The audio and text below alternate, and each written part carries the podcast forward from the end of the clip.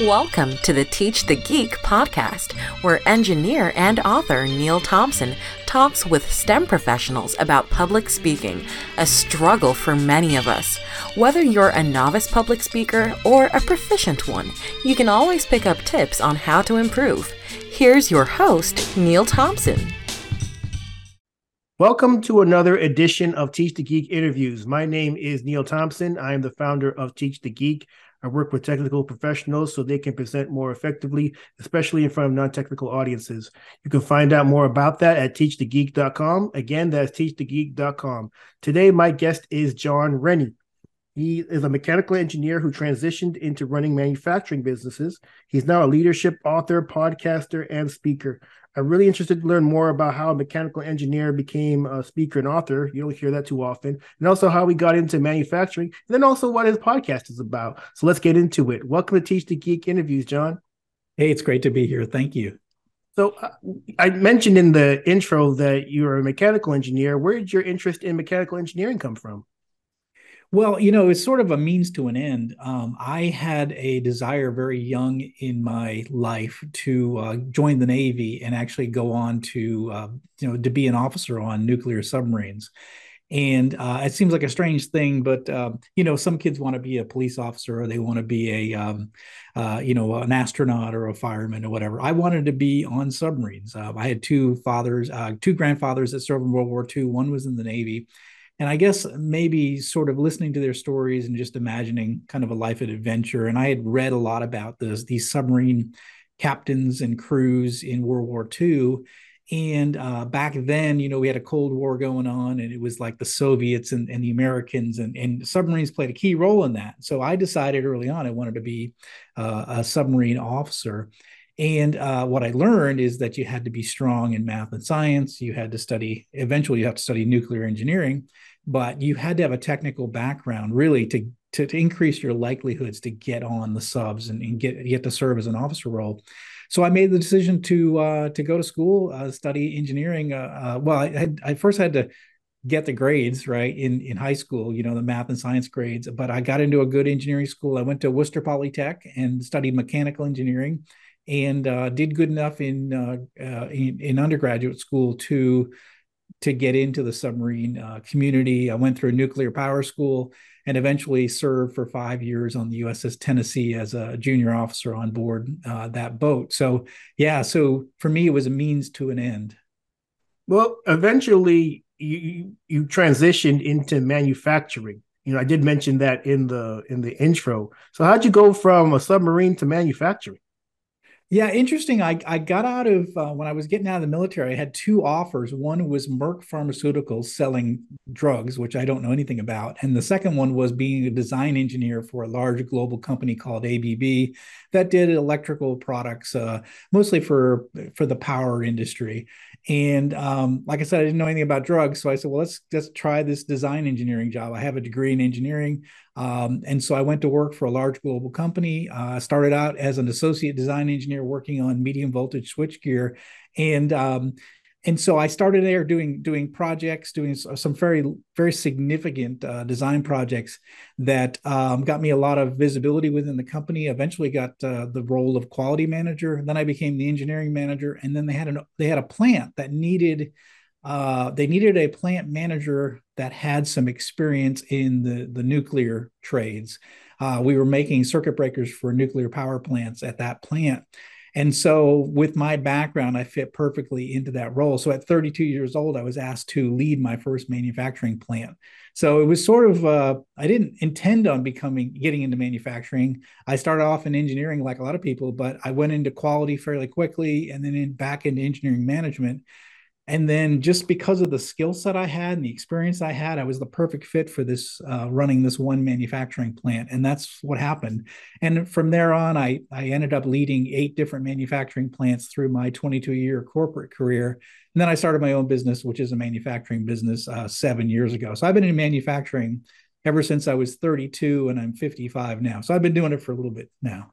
Wow, that's inc- that's incredible. You know, you know, John whenever I think of people who end up going into management, I think of the the skills that you need to acquire to be able to make that jump from individual contributor to manager of people. What were some of the skills that perhaps you were surprised that you had to acquire to be able to become an effective manager? Yeah, it was interesting. You know, when you get your first manufacturing plant, I always thought like the guy in the corner office had to have all the answers. And so as an engineer, you are you pride yourself in finding solutions, finding answers, solving problems, right? By yourself and maybe with a small team.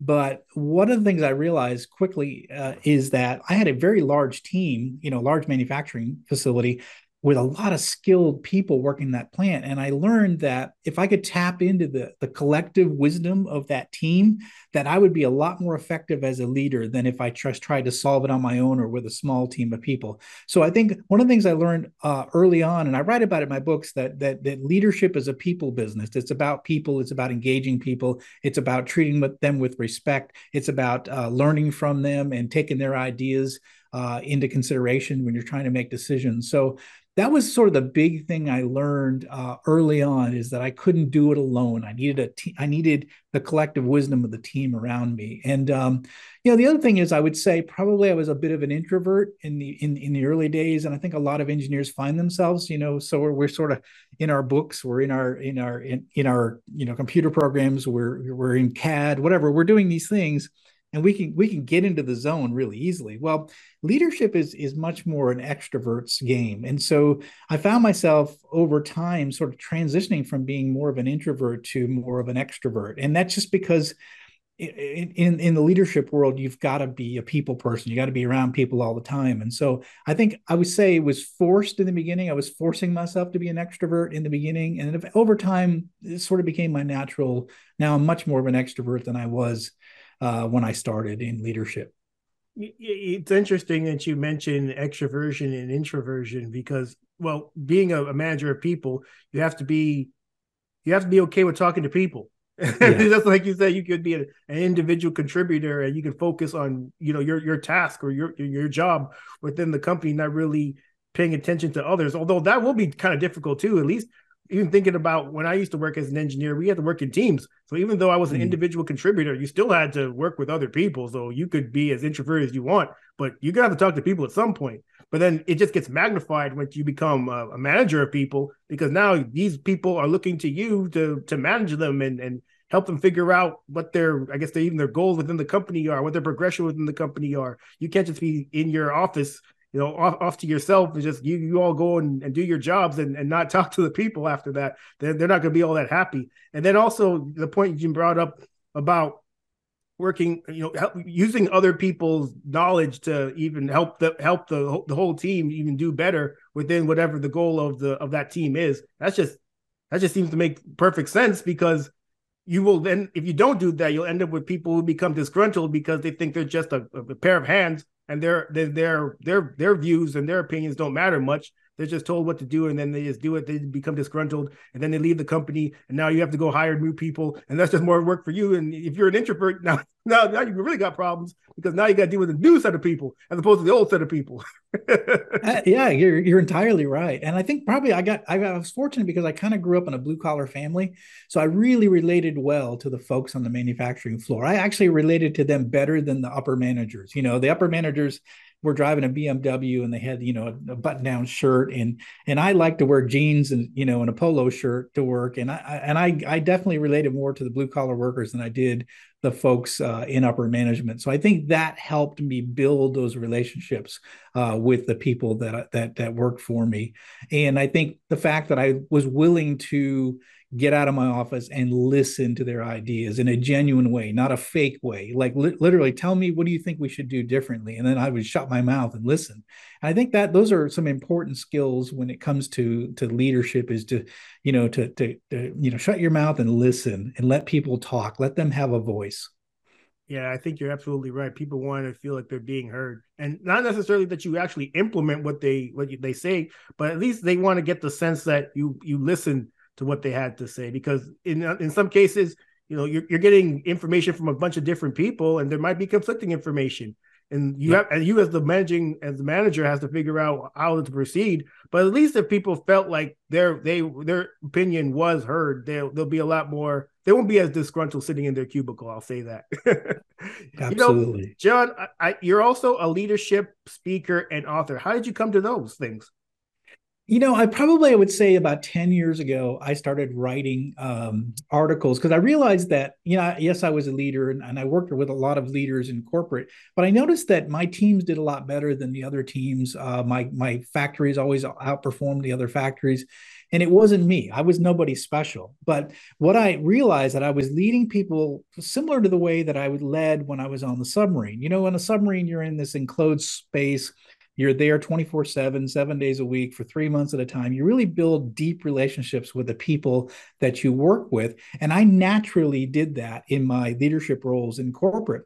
And so uh, about 10 years ago, I realized like, oh, wow, maybe, maybe I am doing things different than other leaders. And maybe I should start writing about what those experiences I had in the military and how that helped me to be a good, uh, a good leader in the civilian world. And so I started writing articles on different, uh, different websites. I started my own blog, uh, and eventually that led into writing my first book uh, three years ago, and um, which just was was really successful. Took off, got got a lot of attention, and I wrote two more books since that. And then uh, two year, a little over two years ago, I started a uh, leadership podcast called Deep Leadership. Uh, but ma- basically, the reason I'm doing it is to share share what I've learned. I'm, I'm old. I'm older now. I'm in my 50s. I really want to share what I've learned and what has been effective for me uh, throughout my career. Has anyone ever been a guest on your podcast and said something that you that you disagreed with? Yeah, I don't know about disagree with. We we certainly have some interesting guests on. I think the one thing that shocked me or surprised me probably more than anything is um, I've had two Navy SEAL platoon commanders on my show, and uh, both of them said something they both said the same thing and basically they were they were you know about a year apart. And they both said that the, the way that you build a strong um, a, a tight connected successful team was that you had to care for each other and you had to love each other. And and two navy seals these are the hardcore navy seals that that basically kill people for a living said that you have to love your brother you have to have their back you have to care deeply for them if you want to be a successful team and it's funny because you don't hear that kind of talk in corporate. You don't hear the words care, love, respect. I got your back, right? Uh, and so it's interesting that if we want to build really successful, high performing teams, love is a part of it. And, and that was something that was a little bit surprising to me hearing from these tough, you know, Navy SEALs. When it comes, that's an interesting point that those two guests made about having to love the people that that work under you or that report to you. So when you're interviewing somebody for a position in your team, are you thinking to yourself, "Can I love this person?" Yeah, I do. Um, that's an interesting point. I don't know that I think that, but but one thing I do want to see when I'm talking to somebody is I really want to see um, some evidence that you have some grit. And what I mean by grit is that you have passion and perseverance. You did something in your life that was hard to do, and I really try to surround myself with people that have that are gritty, and have the ability to get things done and not slow down uh, when things get tough. And so when I'm talking to somebody, I'm not sort of sort of thinking about that future relationship I'm about to have with them. I'm more thinking about can you fit on a team where we're likely going to you know encounter obstacles and and what what's your experience in overcoming those obstacles? And so i would say grit is the number one thing i look for when i'm hiring is is so i do hire a lot of veterans. I do hire a lot of people that got their degree while they were working full time in a factory. They worked you know they went got their degree at night or uh, or came from you know tool and die worked started as a tool and die maker and became an engineer. I, am looking for those people that have have grit and perseverance and have, have gone through some really hard things to get to where they're at. You know, John, whenever I hear about culture and and hiring people to fit uh, uh, uh hiring people into a culture, you, uh, at least I often hear about cultural fit. And mm. I heard about that for years. Although in the last maybe couple of years, I've heard that cultural fit is out and cultural mm. add is in. And they say the difference is is that with cultural fit, you oftentimes will pick you'll you'll pick people who are similar to yourself be, or, mm, yeah, because yeah. they because you fit within the culture of the company. So you'll pick people that are like you, be, assuming that they'll fit within the company too, because you fit within the company, as opposed to a cultural add. Whereas perhaps they're not like you, so you can't see them necessarily as fitting within the current culture, but they bring something else to the to the culture that will benefit the culture. What do you think about that that difference? Oh, I love it. I, I, I haven't heard that specifically, but I do believe that that's the right way to go. I mean, and every time I've built a successful management team, it's always been a mix of uh, people that have been promoted from within the organization and people that have come from the outside. And I like to keep that mix, you know, almost 50 50. And the reason being is is you need the experience. You need people that have been there a long time and have seen you know what works what doesn't work uh, that has that have the history the legacy the story right? You need to have that but you also need the fresh ideas from people that are maybe completely outside the industry or completely outside uh, this normal way of thinking so that you don't get stuck doing the thing the same things you've always done. So i've really tried hard to, to mix up teams with a lot of uh, internal and, and external uh, influences so that we don't have that group think and we don't uh, all move in a, in this in a familiar direction. And you know it's interesting because i think fear is is one of the biggest problems why people don't hire people that are different than them or smarter than them because the the the, the manager fears that they might lose control or lose their job or might look like they don't really know what they're doing. And i think that great leaders are don't don't have that fear. They want to have people that are going to push back and question their ideas and challenge their their their concepts.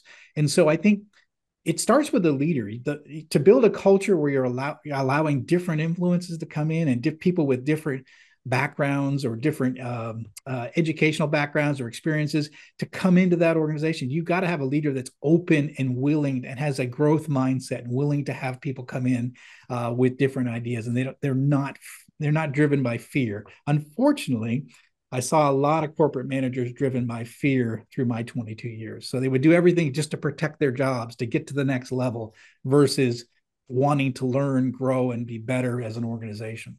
Yeah, I, I certainly can see that. And I, I certainly can see the benefit of bringing in people so that they add to the culture. But you better learn to love them at some point. well, you know, it's funny you say that because I, I, really, I really believe this, and I and I think your listeners will know this too. Is I say this a lot is that people are messy, right? Uh, and, and business is messy, and the world is messy. And I think the the more we can be tolerant towards the mess and appreciate for for everybody and what they bring to the table, even though it may not be the same as us and it may not be exactly how we'd want them to act but but that's okay you know like we have to enjoy the human human nature is really interesting. Every every person is different. Every they come in with quirks, they come in with hangups, they have past histories, they have they have trauma, we have they have things that triggered them. And we have to sort of make them as leaders kind of all align them and move them in a certain direction. It's hard to do, right? But I think that's what uh, I get a lot of. For me, I I get a lot of um, it feels good to me to, to, to build a team and make it cohesive and, and accomplish something that's difficult. So it's a challenge, like a it's like a Rubik's cube with a side missing. It's hard, you know, but you got to do it if you want to be successful. Yeah, you're, you're absolutely right, and kudos to people like you who do want that that responsibility of of dealing with people's quirks. I I know myself I, I, never wanted that responsibility at all. That's which is why I never became or never even wanted to become a manager because you're right. People do bring all their issues, from home, sometimes to the office, and as the manager, you have to deal with them. But at least there are people out, people like you out there that are, are up to the challenge. God knows I wasn't. it, it's not. I mean, uh, yeah, you're right. I think you have to go into it to, for the right reason. If you go into leadership thinking, "Oh, I just want a promotion, I want to make more money, I want the corner office, I want the company car," you're doing it for the wrong reasons. You have to love people. You you have to want to uh, make a difference and in in their lives and and, in the and in the success of the organization. It's it's definitely a hard job. And you know, I but now that I've been in it for three decades, I really enjoy it. I really enjoy people. I enjoy the process. I, I don't get frustrated when I have to fire somebody or if it doesn't work out. I mean, it's just part of the process. It's, it, you know, I I I want to I want to help people uh, reach their full potential in our company and and and and try to get the company to reach its full potential. It's it's, it's always a it's always a challenge every day trying to get all these things aligned to to that purpose. Yeah, I would think so. And if you do have to fire some people, keep some keep a box of tissues close by on your desk. Yeah, uh, yeah I've had it. I've had lots of. I've had criers. I, have had all sorts of situations. But it's just that's just the way everybody reacts differently to uh, to you know life events for sure. Absolutely. You know, John, when I first started this podcast, it was to speak to people like yourself people or uh, people like me really. People that have these technical backgrounds who had to end, end up giving presentations whether by force or, or not by force. For me it was it certainly was by force. But but then they saw the benefit of getting better at it. At what point did you see the you getting better as a presenter as a public speaker could be of benefit to you? Oh, I, I I really do believe that you know part part of leadership is influence, and influencing people, you have to be able to speak to people. And I think early on 32 years old I, I started having all employee meetings every month with with my full factory. And so you'd imagine you know somebody who's been a little bit of an introvert getting on stage that first time and you see like 150 people out there and you're like okay here we go you know? And i think um so i would say in the beginning i was you know nervous but i knew it was important but i, I said look we're going to do it every month and, and it was just like um, practicing guitar you know? The more i did it the more it became easy to the point where like I get excited about the monthly meetings because I have like I've got some things I want to talk about and I want to get people excited. And so it got to the point where I I derive energy from being in front of people and being able to talk talk about ideas. But if we want to influence people towards an objective, we have to be able to communicate with them. And I think that's something that uh, all uh, people need to understand it, but especially technical resources, because we have a lot of wisdom and a lot of knowledge that we can impart on people but but sometimes we're the ones that are sort of in the background and you know getting getting the job done doing the testing doing the design doing the stuff that's difficult. And sometimes we're we're overlooked as engineers. So i think i think more and more technical people can get out in front and be able to talk and communicate i think uh, helps our cause uh, because to be honest um, i don't know how many people want to be engineers anymore. You know when i when i became an engineer that was like it was like a source of pride to, to get that engineering degree. You're like one of the few people that did something really, really difficult in undergraduate uh, school. I don't necessarily see that that that you know I'm I I don't see that desire as much anymore. You know, it's almost like um, you know maybe doctors and lawyers are still like you know kind of a high uh, high status, but I think um, I don't know, maybe TikTok stars are a higher status than engineers these days. I don't know. You know, it's just funny. I don't see people, young people, wanting to be engineers anymore. I I do teach at um, I do teach leadership at uh, grad on a grad school level. So I teach at a number of different universities here in North Carolina. And when I come come in, I don't see as many Americans. I see a lot of uh, people coming from overseas to study engineering.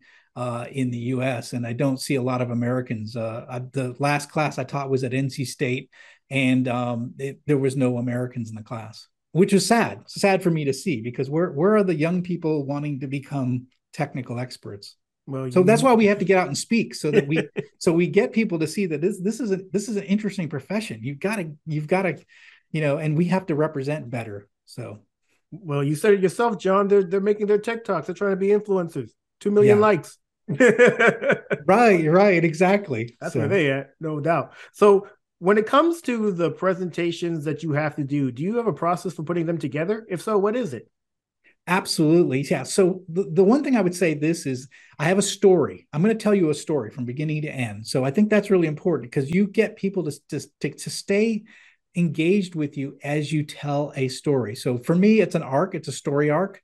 So I want to first of all, I want to know what what who am I speaking for? What's their main objectives, right? And then what story can I tell through from my past that will help that that audience? And so I'll develop a story and then I will select pictures for that story. So at anything on my slide presentation, there will be very few, if most cases, no words at all. I will just I will just take them through a picture show. And part of the reason is is that uh, what I've learned over the years is the more words you put on a slide, I find that the listeners will quickly read the slide first, and then they're looking at you like, I've already, I already know what you're talking about. Well, You know, hurry up, dude. I already, I already heard. So when you put a lot of words on your slides, or even any words on a slide, they're going to read that first, and they're going to sort of ignore you, or they're going to, or you're, their mind's already past that. All right, I got that. What, what's next? What's next? And so I think when you use pictures you gave a, you get a little bit of a mystery. And i purposely pick like sort of interesting pictures that people go what is why is he putting that up there? So there, so I get there, I get them engaged and I keep them on on track as I tell my story and go through my progression of the stories. And i and i don't you know i don't let them off the hook until we get to the end of the story. So we keep them engaged throughout the entire entire time. And i also think to myself where where are there points in this presentation where I want to reach out to them and make sure that I get you know I'll say to them how many people in the room here have a technical degree? You know so I want to get them engaged so they're not you know they're not on their phones or they're not on their computers or whatever. So I so I'll do certain things to to get them to in, engaged. Even when I do like a um, a virtual presentation or virtual speak I'll use the polls process to you know do a quick poll how many people think whatever. Or i'll say i ask a question and put the answer in the chat. So i use i try to get them engaged as well so that it's not just me talking the entire time. I'm a big fan of what you just said there john and i think you're absolutely right. When you have a lot of words on a slide it people are going to read the words and then not listen to you in a lot of cases. And when you eliminate those words you now have eliminated that option. They either are going to listen or going to ignore you, and, and hopefully it's it's the listen part. And then and also by leaving out leaving off those those the, the words, what it does is for the presenter, it eliminates that crutch of reading the slides. God knows how yeah. many conferences I've been to, John, especially technical ones, where they have a whole bunch of text on the slide and they read the slide. And man, if you were if you went to those kind of talks sleepy, well, you will fall asleep. It's, it's, it's almost a guarantee. I mean, it's you, got to go in there with coffee, Red Bull, something, or else it's, it's, it's gonna be a problem for you. But yeah, I, I, fully agree with you about having a lot of more images than than text. That's a, that's a great point. When it comes well, to, oh, go ahead. I was going to say, I, I, do technical presenting with my company. I teach, I, I train people in, in the products we make. Our current transformers used for metering applications. So think, think electric utilities, the meter on the side of your house. We design the current transformers for industrial meter, metering, essentially. So I teach meter techs all over the country. So I travel around the country and I go to these schools and I teach, I do technical training. But just like you said, if I sat and, and I sit there in the audience sometimes and listen to the other people training, and it is boring. It is because it's dry, it's technical but you can make boring things fun and that's what i try to do. I make i make it fun. I tease a little bit. I was like okay the reason we do this is because engineers make everything more difficult. That's the reason why this is. You know i make jokes. I get people engaged. I ask them questions. So i think they want to be I, am sorry, it's a little bit entertaining. You've got to provide some entertainment as well as education, and and uh, and I think you have to think about that. Think about the poor slob that just had a big fat barbecue lunch, and now they come back to training. and they're they're just trying to stay awake. They've got a Mountain Dew next to them, and it's like you're going to put them to sleep if you don't, you know, engage them and, and have some fun with it. Yeah, you're absolutely right, especially about that high carb lunch. and then you got the, the yeah, exactly. right beside you. That's even more carbs. It's like you begging this man to sleep. You, you, you definitely, you, yeah, you absolutely have to try to keep things engaging. And what you, what you, what you do sounds like it, it certainly works. You know, John, this has been great. Thank you so much for being a guest. How can people get in touch with you? Well, everything's on my website. It's johnsrennie.com. You have links to my books, links to my podcast, lots of free uh, leadership content out there. So that's the best place to go. Excellent. Well, everyone, that marks the end of another edition of Teach the Geek interviews. My name is Neil Thompson, founder of Teach the Geek, and you can learn more about it at teachthegeek.com. Again, that's teachthegeek.com. Until next time, take care and stay safe. Thanks, John. Thank you. Well, everyone, that marks another episode in the can. I hope you enjoyed it. If you like these episodes and want to support Teach the Geek, please subscribe, share, and like on any of your favorite podcast platforms. on all of them. Also, if you prefer to watch the episodes, head on over to the YouTube channel at youtube.teachthegeek.com. Until next time.